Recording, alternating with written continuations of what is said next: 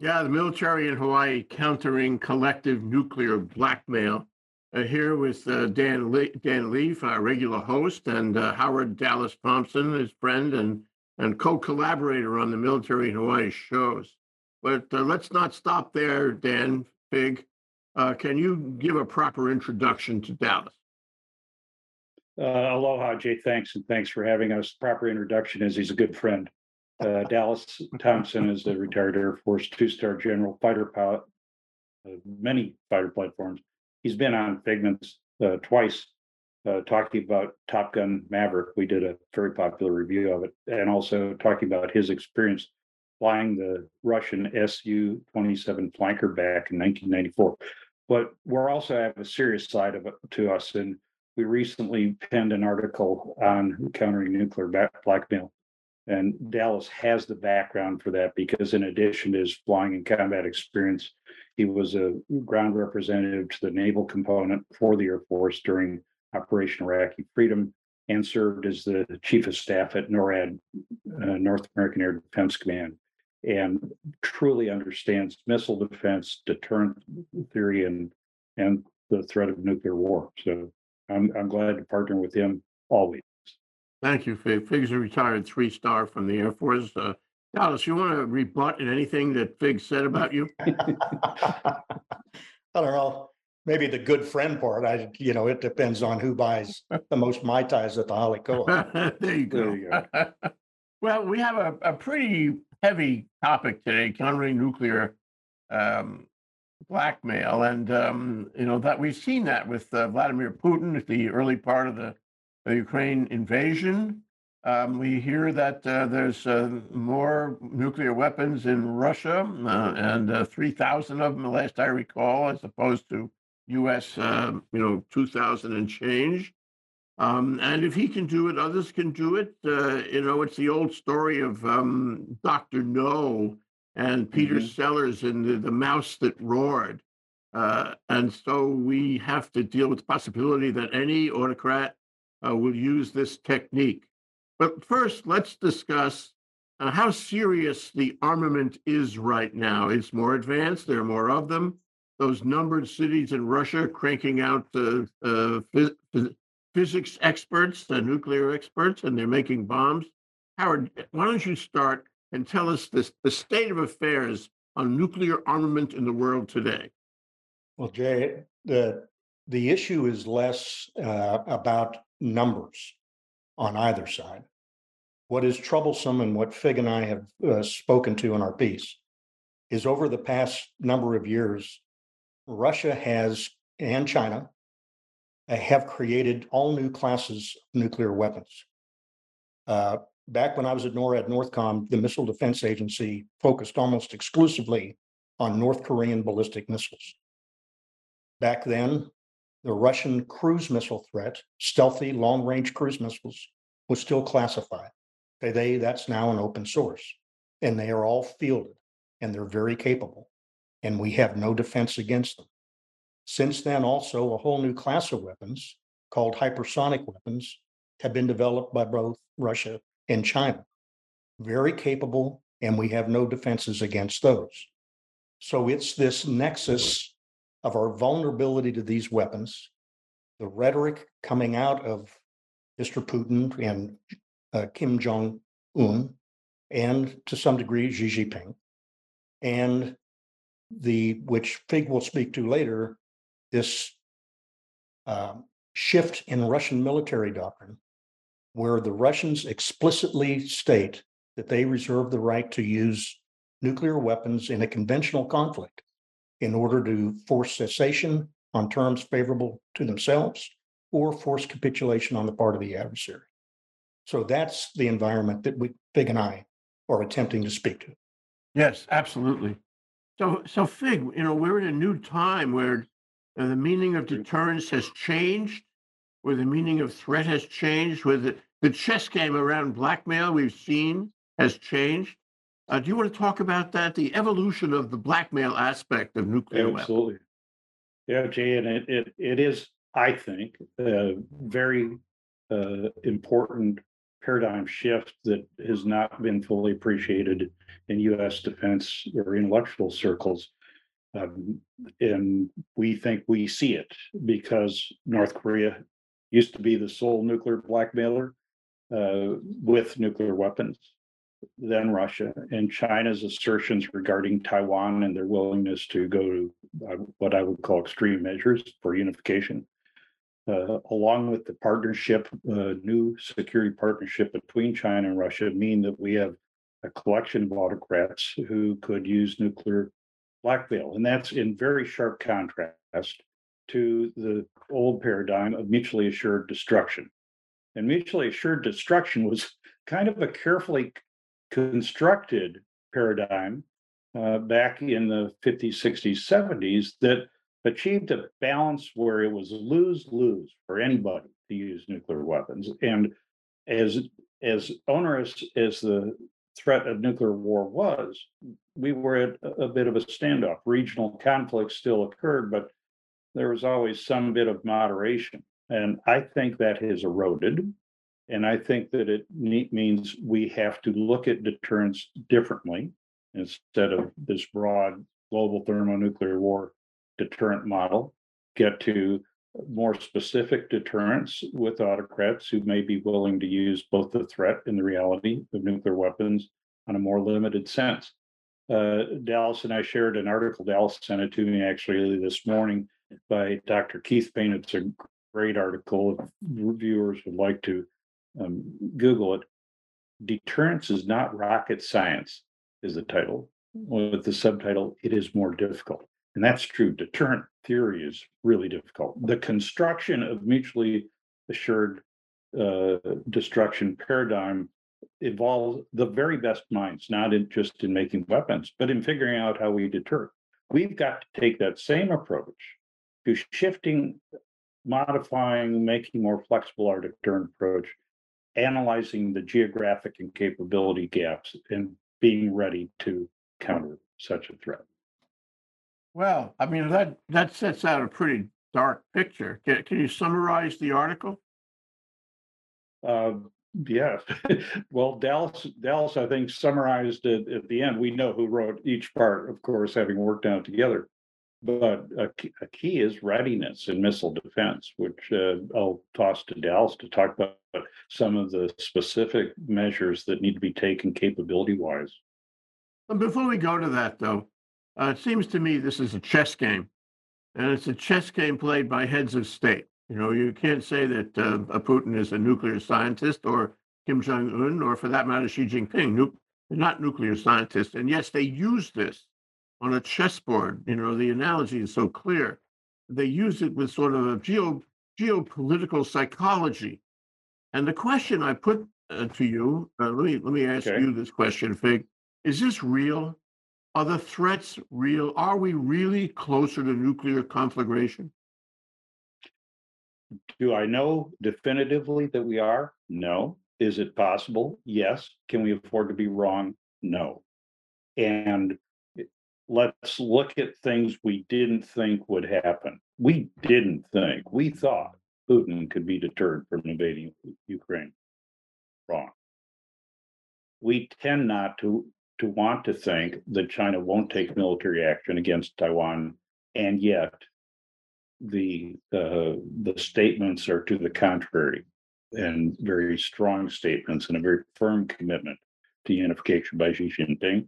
And then when you add North Korea to the mix, all we have to do is go back to the uh, missile attack false alarm in Hawaii to have a sense of how real this could be. They have the capability. They've implied or made the threats. We can't be wrong about this. Well, you know, one thing, we got two systems going on in the world. We have the autocrats uh, who can cause things to happen almost instantaneously as a matter of geopolitical psychology or worse.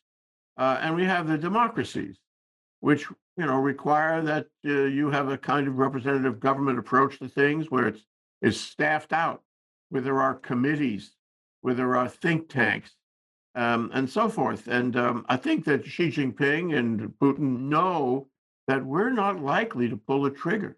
It- are they right? Well, that they may be right, but, but I think you've hit on one of the key elements of this shift in the nuclear paradigm.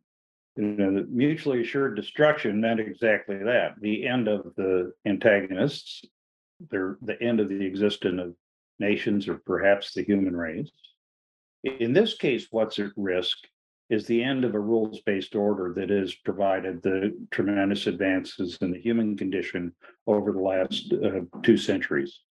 Because if we allow autocrats to impose their will based on the threat of nuclear weapons, the rules-based order will quickly erode and the fabric of global society will tear. And that outcome is something that, that free nations, like-minded nations that believe in the rule of law and free and open uh, commerce and the exchange of information, that we can't tolerate that.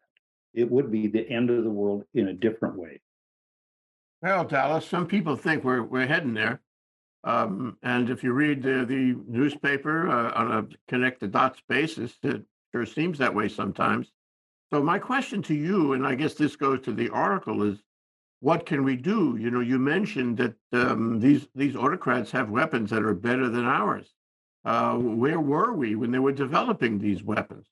And where are we now in terms of dealing with their new psychology, their blackmail psychology? Because I think they, they all took a page out of Putin's book. Um, if Putin did it to us in Ukraine, perhaps the other one, you know, will do the same. Uh, Xi, Xi Jinping, lesser, but uh, Kim Jong Un for sure, threatening us all the time. So the, the question I put to you is, uh, and this I'm sure you covered this in the article, is what what do we do? Uh, what do we do to catch up? What do we do to get back to mutually mutually mutual deterrence? Well, uh, the- and this, this goes back a little bit to your question that you asked Fig about, are we closer to a nuclear conflagration? Uh, I will answer your question, but I'd like to piggyback on that real quick first. I don't, I don't believe we're closer to a strategic nuclear exchange. I think we're on the precipice of nuclear weapons being acceptable use by some in the world. And that is, that is the threat that we speak, that we are speaking to, that, uh, you know, the old, uh, doomsday clock that we used to have when we, you know, growing up as kids. It- That was pointing towards the conflagration that you described. What we fear is the one-off, the nuclear blackmail of a undeterred autocrat such as Putin being able to exercise the use of a nuclear weapon without us being able to deter. So to get to the solutions, the first is we have to recognize the situation exists. Leadership in Congress and administration, the department all have to understand that we are vulnerable to this threat. The second thing is you asked where we were. Our attention has been diverted for decades against a terrorist threat. And during that time, our strategic uh, threats or challenges, whether you call them adversaries, went to school on the American way of war, one of which was the use of cruise missiles, which Russia learned that lesson very well and developed great classes of very capable, very stealthy cruise missiles. So what do we do? We need to understand the pickle that we're in. We need to devote sufficient resources and that, and I don't mean, and in the piece, we don't say that this is a call to throw a bunch more money at the problem. There are a number of uh, efforts going on within the department right now. Uh, for example, the Next Generation Interceptor program is being very well managed and led by the Missile Defense Agency. That is the capability against North Korean, for example, ICBMs. But the efforts against cruise missiles and against hypersonics are siloed, disjointed. There is no coherent unity of effort. We make the point that what is desperately needed is policy guidance to bring all of these currently uh, disconnected uh, lines of effort into a common thread. And then, think- how how would you um, neutralize a, a fellow like Vladimir Putin, who is trying to out out psych us uh, and blackmail, you know, using that kind of um, global psychology? Uh, Yeah, Fig, Fig has one on that. Fig. okay, Yeah, I, it's, there is no, um, we can't wrap the entire nation in Kevlar. There's no uh, solution that, that will make us invulnerable. So what we have to do is, first of all, increase the doubt that- that Putin might have at succeeding in such an attack, such a employment of nuclear weapons. And you do that with countermeasures and defenses, missile defense and things like that. Um, and the second thing we have to do is be well aware of where that threat might manifest itself and ensure that not just our weapon systems are uh, effective at countering a, an unexpected location or situation, but that our command and control can respond to it as well. So Dell's talked about the comprehensive effort that can't be in in silos. of, You know, we're we're addressing this issue and we're addressing that issue, and that's key to being flexible and responsive. Uh, additionally, I'd say that to to further sow the seeds of doubt in any autocrat, this has to be treated with a chronological priority, if not a fiscal priority. Uh, we can't operate at the normal speed of the Department of Defense. Because, and Dallas and I have both worked in at senior levels in the Department of Defense. We're a big country, we're a democracy, we're encumbered by rules and ethics and laws and everything else. But but we have to have a sense of urgency here because it- we're not far away from the potential of one of the aforementioned bad bad leaders, frankly, uh, trying to impose their will on us through nuclear blackmail. Well, Dallas, let me ask you, what, what role does uh, public communication have to do with this? I mean, for example, uh, early on, we saw this administration um, sort of telegraph its intelligence, sometimes for a good effect and sometimes not. Um, and, uh, you know, to a, a world that was curious, to a, you know, to a, a global audience, if you will. Um, and so uh, in the world of blackmail, mm, propaganda, and public communication, uh, has has a lot has a has a leverage. Uh, what about that? Is that is that part of a solution here? absolutely. Uh, last week, the, uh, the chief, the commander of the British Army had a video, uh, interview in which he stated that the Western democracies are facing their nineteen thirty-seven moment, implying that the Donbass, Donetsk regions are the twenty-first century Sudetenland. That is, that is what is unfolding, in our opinion. You ask public what we attempt to do through the public. We have to recognize as, a as a country, as a, as an alliance in NATO, that we may very well be at that inflection point in our history. And we as a country have got to be able to come together and understand where we are and what it will take as a, as a country to pull together and execute uh, what we have to do to counter this.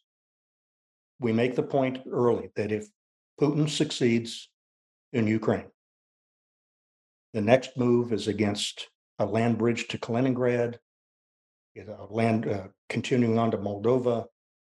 It will not stop there. Putin has telegraphed his intent for years.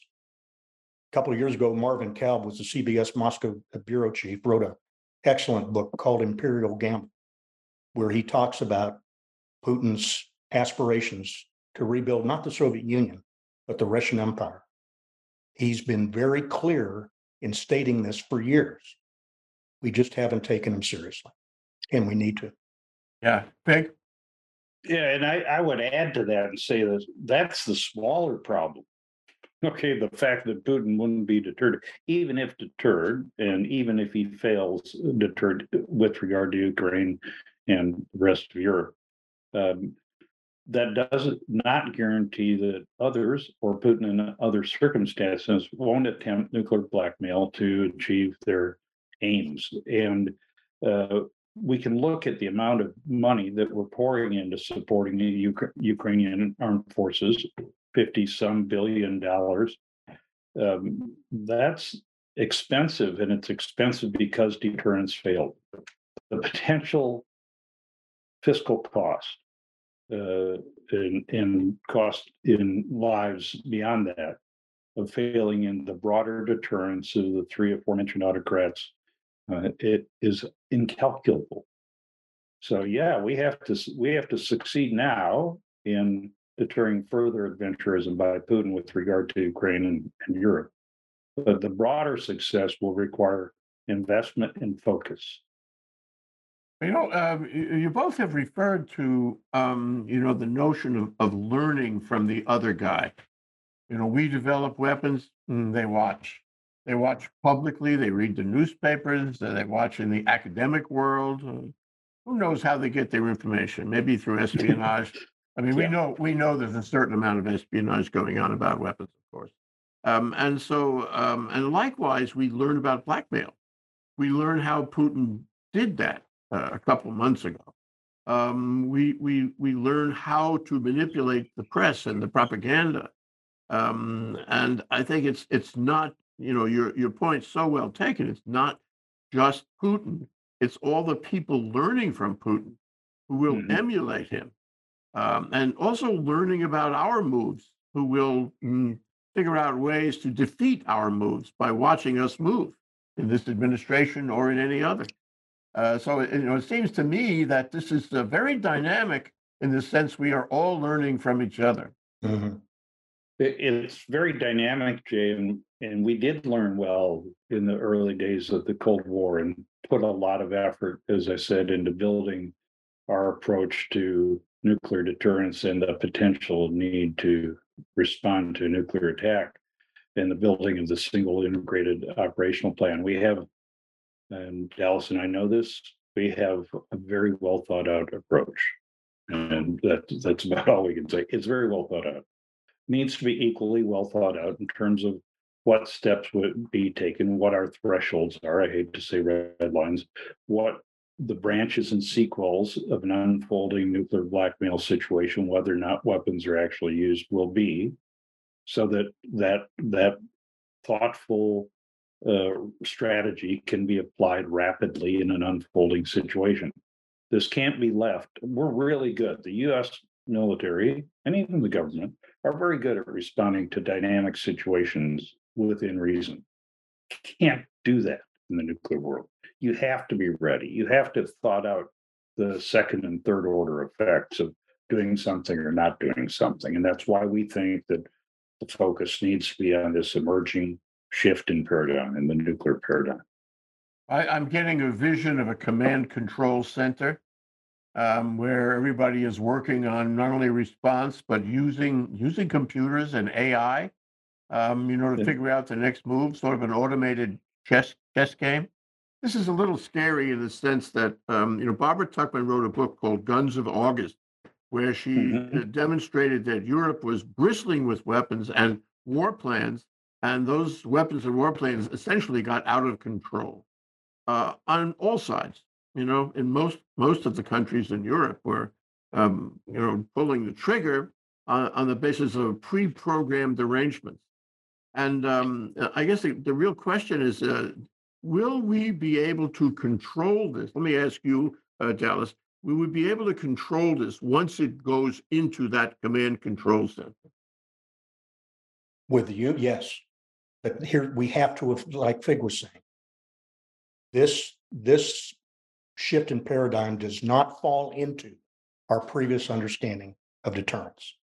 So we have to clearly understand what we will and we will not do. If someone were to use a small tactical nuclear device against us, allies, Ukraine, whatever. The options, Dr. Kissinger stated, the, the worst thing we could do is do nothing because that makes us susceptible for further blackmail.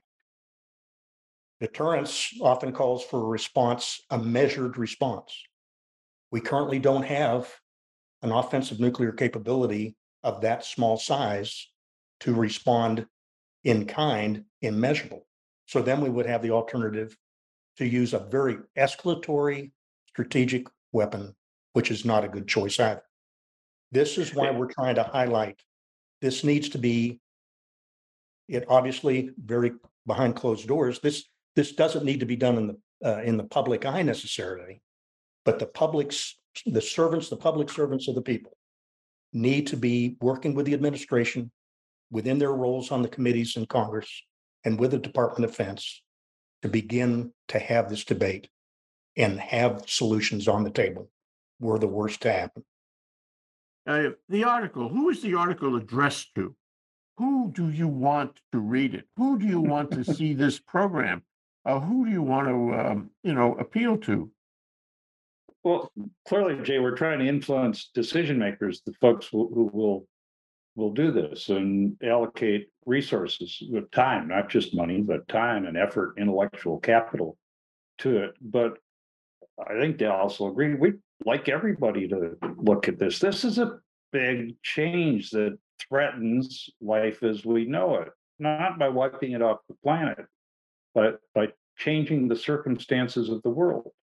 And there are many big issues from climate change to, and I, I'll, I don't want to trigger anybody, so I won't list all the, all the issues that confront us. This is, uh, and I don't think it's hyperbole. The shift to nuclear blackmail has the potential to be an existential threat to world order.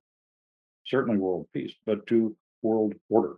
And it could affect the planet, not just the United States. So we'd like folks to appreciate that. We don't necessarily want them to be frightened by it. It is kind of frightening, but we have to appreciate how big this change is and what kind of a broad effort that involves not just the military, and not just the Department of Defense, uh, but the whole of government uh, to counter it and reduce the likelihood that uh, the United States and and the countries that believe in a rules-based order uh, will be held hostage to to nuclear threat.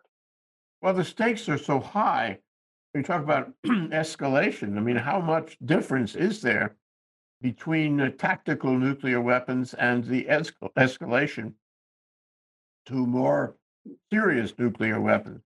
And I would uh, throw into that the, the very clear indication that civilians are no longer exempt by any stretch. Uh, Vladimir Putin Yeah. has shown us that you just go after the civilians, be damned the civilians, kill them uh, just as you would, you know, kill the whole country, kill all the people. That that's what he's engaged in, and I think it sets a new standard. So when you take tactical weapons and the possibility of escalation, and and the new rule of um, be damned the public, be damned the civilians, you you have the possibility of the conflagration I talked about, don't you? Well, yeah, maybe not a global conflagration in this scenario that we're painting, but you know, hundreds, thousands of civilians have died in Ukraine, hundreds in that factory, for example, that that was attacked. Um, thousands died on September 11th. Uh, thousands of civilians. We're talking about tens to hundreds of thousands of civilians potentially being killed in an instant. In an instant. Well, we Um, we all saw that uh, very strange affair where Kim Jong Un was uh, reputed to have been have sent nuclear weapons to Hawaii. Remember, uh, maybe Right, three four years ago, and uh, we all sat there wondering whether that was true, and we all sat there scanning the possibility that maybe you know our life and our community, our society had come to an end. Um, and I think that's a possibility that we have to scan now. Uh, so, you know, how should, what's the message to the public? Uh, Dallas, uh, you know, you guys have said that you address these comments and this, this, uh, you know, this concern um, to, to influence the government for sure, the military, uh, those, those who control policy. But what's your message to the public? How should they feel about this? How, how afraid should they be? What steps can they take? Uh, Not, we're, we're not like Fix it. we're not looking to make anyone afraid. We are looking to empower the American people with the knowledge of where, how the world has changed and in not a good way. Our elected representatives still are accountable to us. And I- what I would suggest, what can they do? Is read up on this subject, read the article, get, understand what is going on, understand what is going on in Ukraine and Europe, in China, Taiwan, and then speak out to your elected representatives, write the White House, do all those things and register your concern. Again, as we said, the most important thing is to realize where we are. The second most important thing is to begin to build defenses that take the bat out of the hands of these autocrats so that they think twice. They really wonder whether using anything would actually work. Those are, that's the two most important points, I believe. We're, we're trying to inspire, not incite. We're not trying to incite panic, fear, whatever, but inspire a concerted, um, as much as possible, non-political, uh, effort to be ready for this shift in paradigm. I guess what I hear you saying is that just as uh, Putin and his friends um, like to, you know, terrorize us with uh, threats of nuclear war, um, the the average citizen in the United States should we should we should give him more confidence. We should give him confidence the government is is taking steps, that it understands these priorities, that it is developing systems that will deal with the blackmail. Um, and I think that's really important, not only for the citizens of the United States to to have and know and feel, Mhm. um, but it's also important that that Putin and and his friends will see that the citizens of the United States feel this way and have the confidence in their in their leadership in their military uh, to protect them. Uh, I'm not sure we have that now, but we certainly should have that. I think your article goes in that direction. So let's do closing comments. Dallas, you first. Um, take take 30 seconds and uh, leave your message. Jay, I just want to thank you for the platform. Thank you for the uh, opportunity to speak. As Fig said, we are, we're not trying to incite any, any fear, lack of confidence or whatever. Uh, We both uh, very strongly believe that uh, an informed public, an informed decision maker is an empowered one. And there is work to do. And we are just asking our Congress, our administration, our DOD uh, to get that message and get to work. And Fig, your uh, your closing comments. By the way, thank you very much for setting the show up. Oh, thank you, Jay. Uh, uh, More of the same uh, to what Dallas said, the, the public resolve to preserve our freedom in the, in the face of this kind of threat without being held hostage to our own internal politics is important. And I'm certain that President Putin has learned that from the self-defense of Ukraine and that other autocrats will see it as well. Uh, we've got to be ready. We don't have to agree on everything, but we need to understand that there's a new threat in town that must be countered thoughtfully, very thoughtfully. What did FDR say? The uh, the important thing is fear, and, and and the worst thing about fear is we should not we should not fear. The only thing we have, yeah, is fear itself. I'll, I, I wanted to toss in a quote from my daughter, who was sixteen when I was in the Pentagon on the September eleventh attacks. And when I finally talked to her, she didn't know if I was dead or alive. Uh, eight hours later, she said kids were crying watching TV. I said, "Did you cry?" And she said to me, "Dad, what good would that have done? We don't want to cry. We want to try." and we can address this threat. Thank you so much, General Dan Fig Leaf and General Howard Dallas Thompson. Thank you so much for being on our show. Aloha. Thanks, Aloha. Aloha.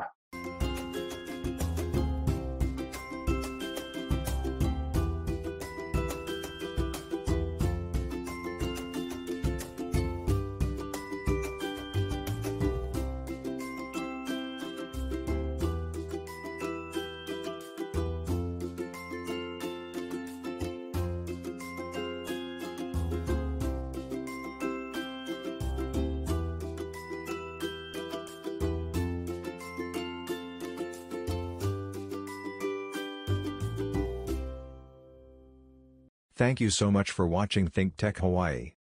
If you like what we do, Please like us and click the subscribe button on YouTube and the follow button on Vimeo.